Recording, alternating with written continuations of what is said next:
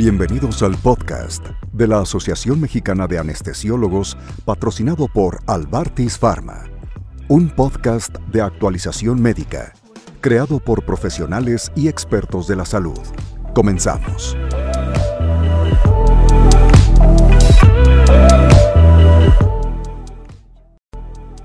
Hola, ¿qué tal? Mi nombre es Edgar Jiménez, soy médico anestesiólogo, anestesiólogo cardiovascular.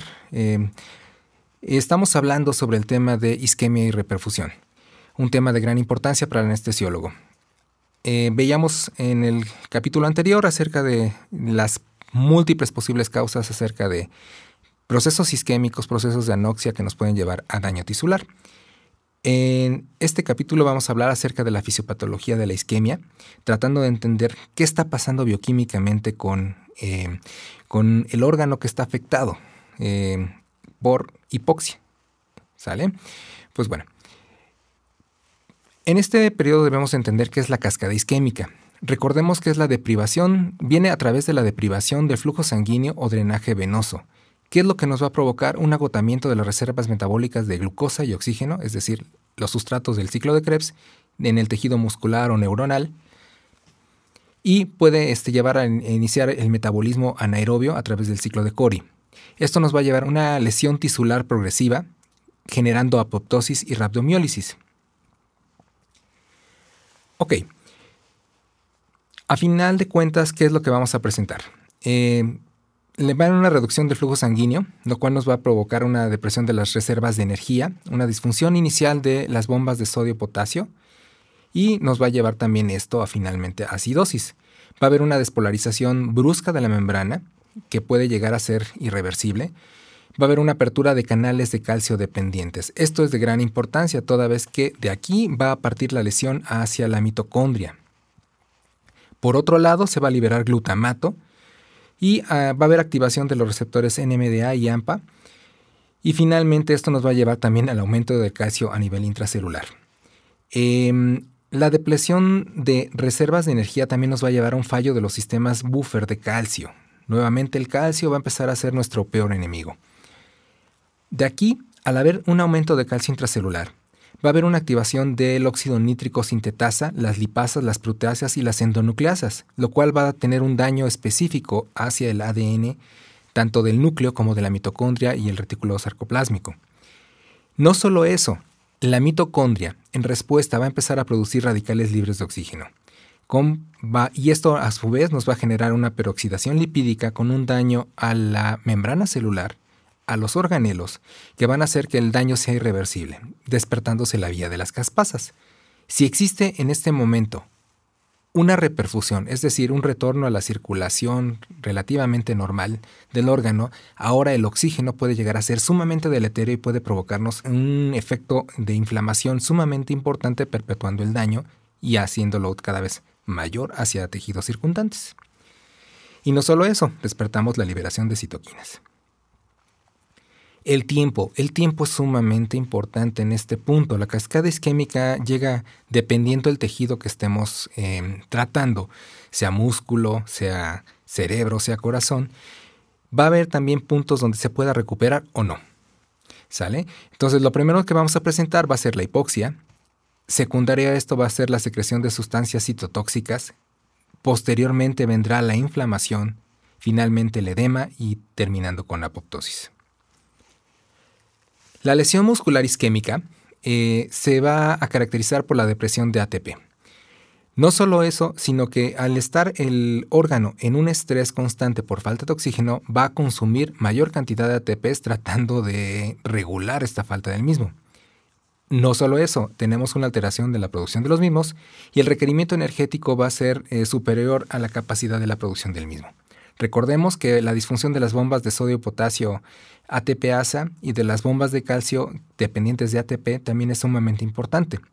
Al haber esta disfunción, vamos a acumular agua dentro de las células, obviamente esto ya lo conocemos como edema intracelular, y posteriormente por la acumulación de calcio ionizado intracelular va a haber una contracción sostenida en el músculo, estamos hablando, lo cual nos puede llevar a tetania, activación de las lipasas y las fosfolipasas.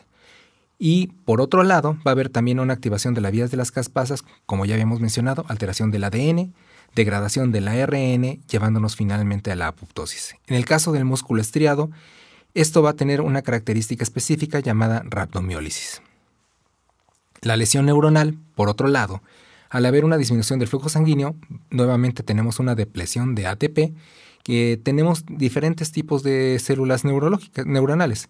Estamos hablando de la glía, de la neurona y finalmente también de la microcirculación. En la glía, la apertura de los canales de calcio va a provocar edema citotóxico, que nos va a llevar finalmente a daño celular irreversible. En la neurona como tal, va a haber una disminución de las bombas de sodio-potasio ATPasa, despolarización de la membrana, liberación de glutamato con acción directa a la AMPA y el NMDA. Y finalmente va a haber también la apertura de los canales de calcio voltaje dependientes con aumento del calcio intracelular, activación de la óxido nítrico sintetasa, las lipasas, las proteasas, las endonucleasas, finalmente con daño celular irreversible. En este punto, la entrada de sodio también va a ser sumamente importante, provocando también un edema secundario. Finalmente, ¿qué pasa con la microcirculación? Va a haber una lesión endotelial. Esto nos va a llevar también a la disrupción del endotelio por infiltración de polimorfonucleares y edema vasogénico. Y bueno, también tenemos respuesta a la neuroinflamatoria, a las citoquinas. Finalmente, todo esto nos lleva a la apoptosis. Ok, generalizando y en conclusión. El costo metabólico es sumamente importante. Si estamos hablando de una disminución de cerca del 50% del contenido de oxígeno, vamos a tener la respuesta inicial que va a ser una inhibición de la síntesis proteica. En el 40% del contenido de oxígeno que esté irrigando este tejido, ya nos va a empezar a producir una acidosis láctica. Al 30% liberación de glutamato. Si superamos este límite del 30% de reservas de oxígeno y llegamos a un 20%, viene la depleción completa del ATP y el 10% nos va a llevar a una despolarización anóxica. Del 50 al 30%, es decir, desde la inhibición de la síntesis proteica hasta la liberación de glutamato, vamos a tener un daño celular funcional y después del 20% ya un daño estructural que va a ser prácticamente irreversible. La acidosis va a estar presente prácticamente en estadios de la hipoxia. ¿Esto a qué nos va a llevar? Un aumento de hidrogeniones, aumento del metabolismo anaerobio, aumento del ácido láctico y aumento de la glicemia.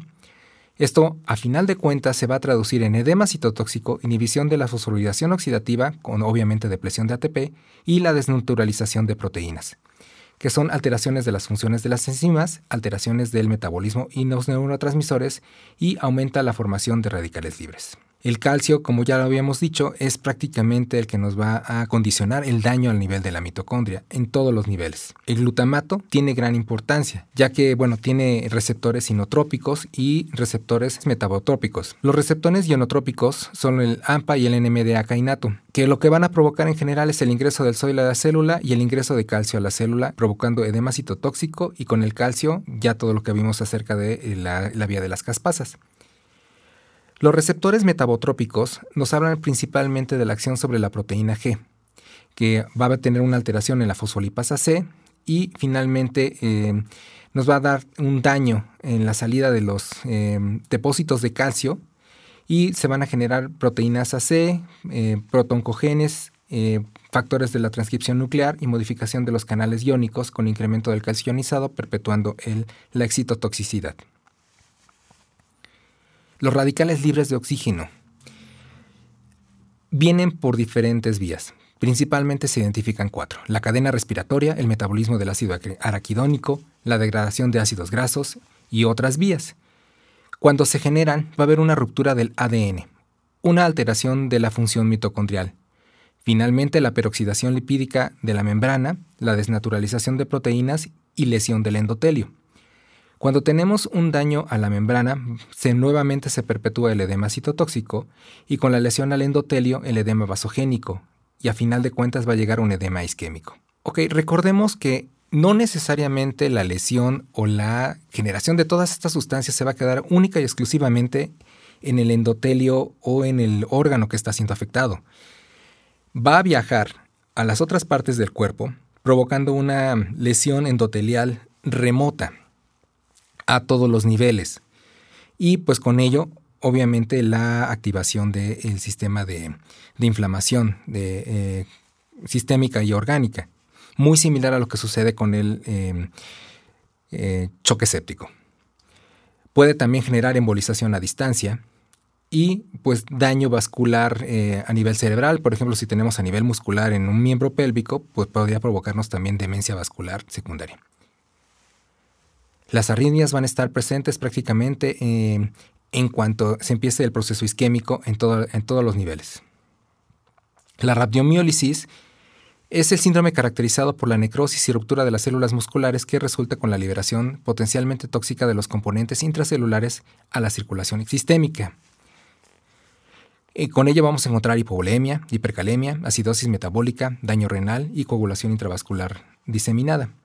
El daño renal generalmente se presenta por vasoconstricción renal e insuficiencia renal aguda.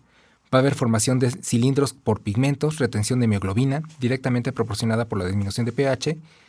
Y bueno, además vamos a tener los reactantes del oxígeno con vasoconstricción secundaria y la depresión de ATP.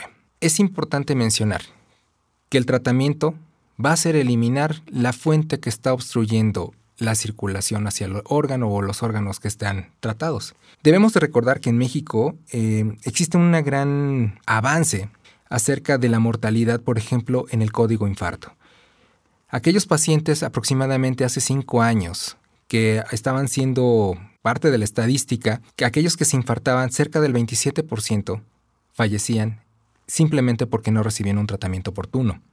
Estaba muy por arriba de la media mundial, que aproximadamente era entre un 5 y un 6%. México tiene 5 años donde empezó el programa de código infarto en todas las instituciones de salud. Todos los institutos que ustedes mencionen prácticamente tienen el programa.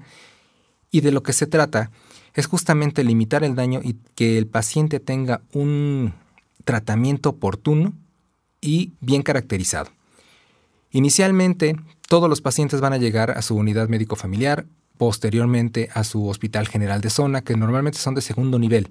Obviamente no hay una unidad de hemodinamia, pero sí se puede iniciar un tratamiento. ¿Cuál es el tratamiento más específico para este tipo de lesiones? La trombólisis. La trombólisis no es otra cosa más que deshacer el coágulo, tratar de que no avance. Y pues bueno, actualmente México ya prácticamente está en un 6.7% de mortalidad con respecto a nivel mundial, muy cerca de lo que es el objetivo de la AHA y de otras entidades de cuidado cardiovascular. Y pues bueno, realmente estamos muy bien. La terapia trombolítica inicia con la streptoquinasa, la uroquinasa, la teplaza, la reteplaza y el tecnetplace. Los esquemas son muchos. Les invito a que lo revisen. No es motivo de la presente plática. Finalmente, pues también, si estamos ante un escenario, por ejemplo, de una cirugía traumatológica donde estamos reparando una fractura de tibia, peroné o fémur, bueno, tibia o peroné en caso específico, se utilizan el quide y pues todos estos elementos que exsanguinan el miembro que se va a tratar y si finalmente se les pone una isquemia. Esta isquemia tiene un tiempo específico, un tiempo límite, todos lo conocemos. Máximo, por ejemplo, 1 hora y media, 2 horas, y ya estamos hablando de que puede tener una lesión neurológica probable. ¿De qué depende? De las características de cada paciente. ¿Qué tenemos que hacer cuando lo tenemos y estamos presentándole? Sabemos que una vez que se reperfunda ese miembro pélvico vamos a tener cambios hemodinámicos y cambios inclusive cardiovasculares.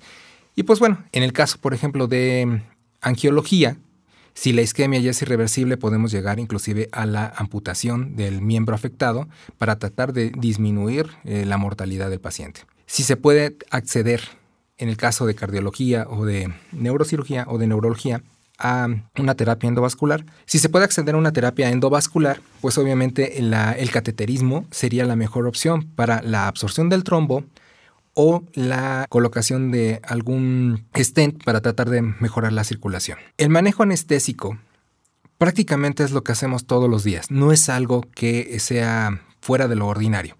Tenemos que tener una optimización hemodinámica para tanto la entrega de oxígeno como el consumo de oxígeno. De lo que se trata y el objetivo específico de la optimización hemodinámica perioperatoria es reducir y controlar los factores que incrementan la demanda y el consumo de oxígeno del miocardio y todos los órganos. De lo que se trata nuevamente es asegurar la perfusión y aumentar la perfusión diastólica. Entonces, para la entrega de oxígeno tenemos que manejar la frecuencia cardíaca, el volumen sistólico, la hemoglobina, la saturación, la presión parcial de oxígeno. ¿Cómo lo hacemos? Con terapias antiarrítmicas, terapias hídricas, inotrópicos, inodilatadores, si es meritorio, transfusión sanguínea y además el oxígeno suplementario, lo cual lo hacemos prácticamente todos los días. Para el consumo de oxígeno, nuevamente, la ansiolisis, el manejo del dolor, el control de la temperatura y el control del trabajo respiratorio. ¿Cómo lo hacemos? Con sedación, analgesia, enfriar o calentar al paciente y obviamente la ventilación mecánica. Los fármacos que tenemos disponibles prácticamente son los que manejamos todos los días, desde la efedrina y pues ya más avanzados, la norepinefrina, dopamina, dobutamina, vasopresina, fenilefrina. Hay casos donde hay lugares donde sí la tienen. La milrinona, el isoproterenol y pues como inodilatadores el nicardipino, la nitroglicerina, el nitroprusiato, esmolol, la betalol, isosorbide. Lo que el paciente requiera ya lo hacemos, prácticamente es nuestro manejo diario. Pues bueno, hasta este punto vamos a hablar exclusivamente los dos capítulos presentes de isquemia. En el siguiente capítulo vamos a hablar sobre el síndrome de reperfusión. Les agradezco su atención. Este fue el podcast de la Asociación Mexicana de Anestesiólogos, patrocinado por Alvartis Pharma, creado para la actualización médica por profesionales y expertos de la salud. No olvides descargar nuestra aplicación de las plataformas de Play Store y App Store para recibir notificaciones del próximo capítulo.